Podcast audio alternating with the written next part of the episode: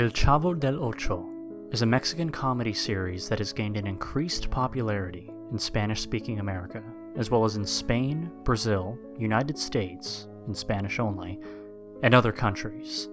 It centers around the adventures and tribulations of the title character, El Chavo, an orphan, played by the show's creator, Roberto Gomez Bolaños, and other inhabitants of a fictional apartment building, or as called in Spanish, vecindad. Now, the legend.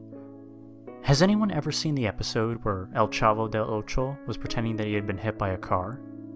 Because if you did, or if you lived during the time it was broadcasted, you may have noticed that there was a period of four months between this and the previous episode. Okay, so what happened in this period of four months? Roberto Gomez Bolaños apparently had filmed what was supposed to be the series finale of El Chavo del Ocho, and is more or less like this real episode. According to several former executives, the episode goes like this. The chapter begins with the characteristic intro of the series, but the sound is outdated.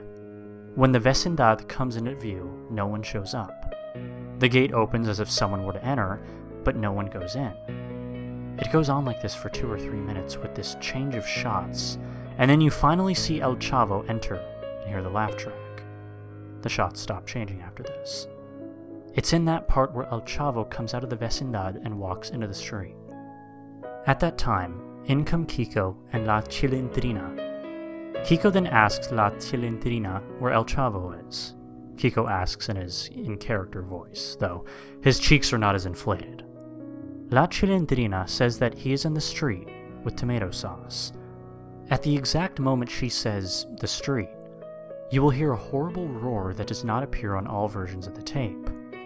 After the fade out is the scene from the episode which was broadcast, the one where El Chavo pretends to be run over, where the characters in the vecindad were crying. The sound is outdated, and sobs seem to be coming from a lot more people. Just then, there is a cut scene for what appears to be a commercial break. Then there is a change to another scenario, with Doña Florinda, Don Ramon, Professor Girafales, Kiko, and La Chilindrina in front of a black background. In front of them appears to be a coffin with the body of El Chavo, but he is not seen. The five characters are especially broken, Doña Florinda looks very gaunt, and while it appears she's just acting, her grief is highlighted even more when the camera zooms in on her face for about 5 to 10 minutes. After this incredibly long scene, Kiko and La Chilindrina say Chavito in heartbroken voices. Kiko is not doing a speech gimmick at this time, which raises questions as to whether he and Doña Florinda are really just acting. After this scene is the shot of El Chavo's body.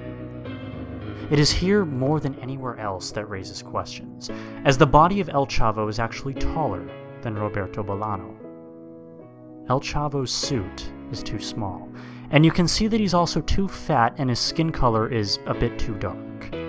Both of his legs are broken and bleeding. The cap that covers his face and his head is covered in blood, and his arms are twisted and emaciated.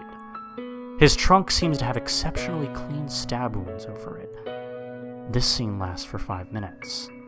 Then the characteristic ending theme of El Chavo del Ocho plays.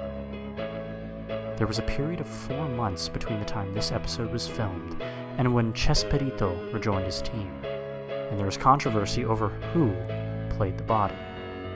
It was clearly shown that it was not a dummy, and it was not any actor who had appeared as an extra or two before or after this. In addition to this, a little while back, Roberto Gomez Bolaños had said he wanted to do something that no one had ever seen on television before.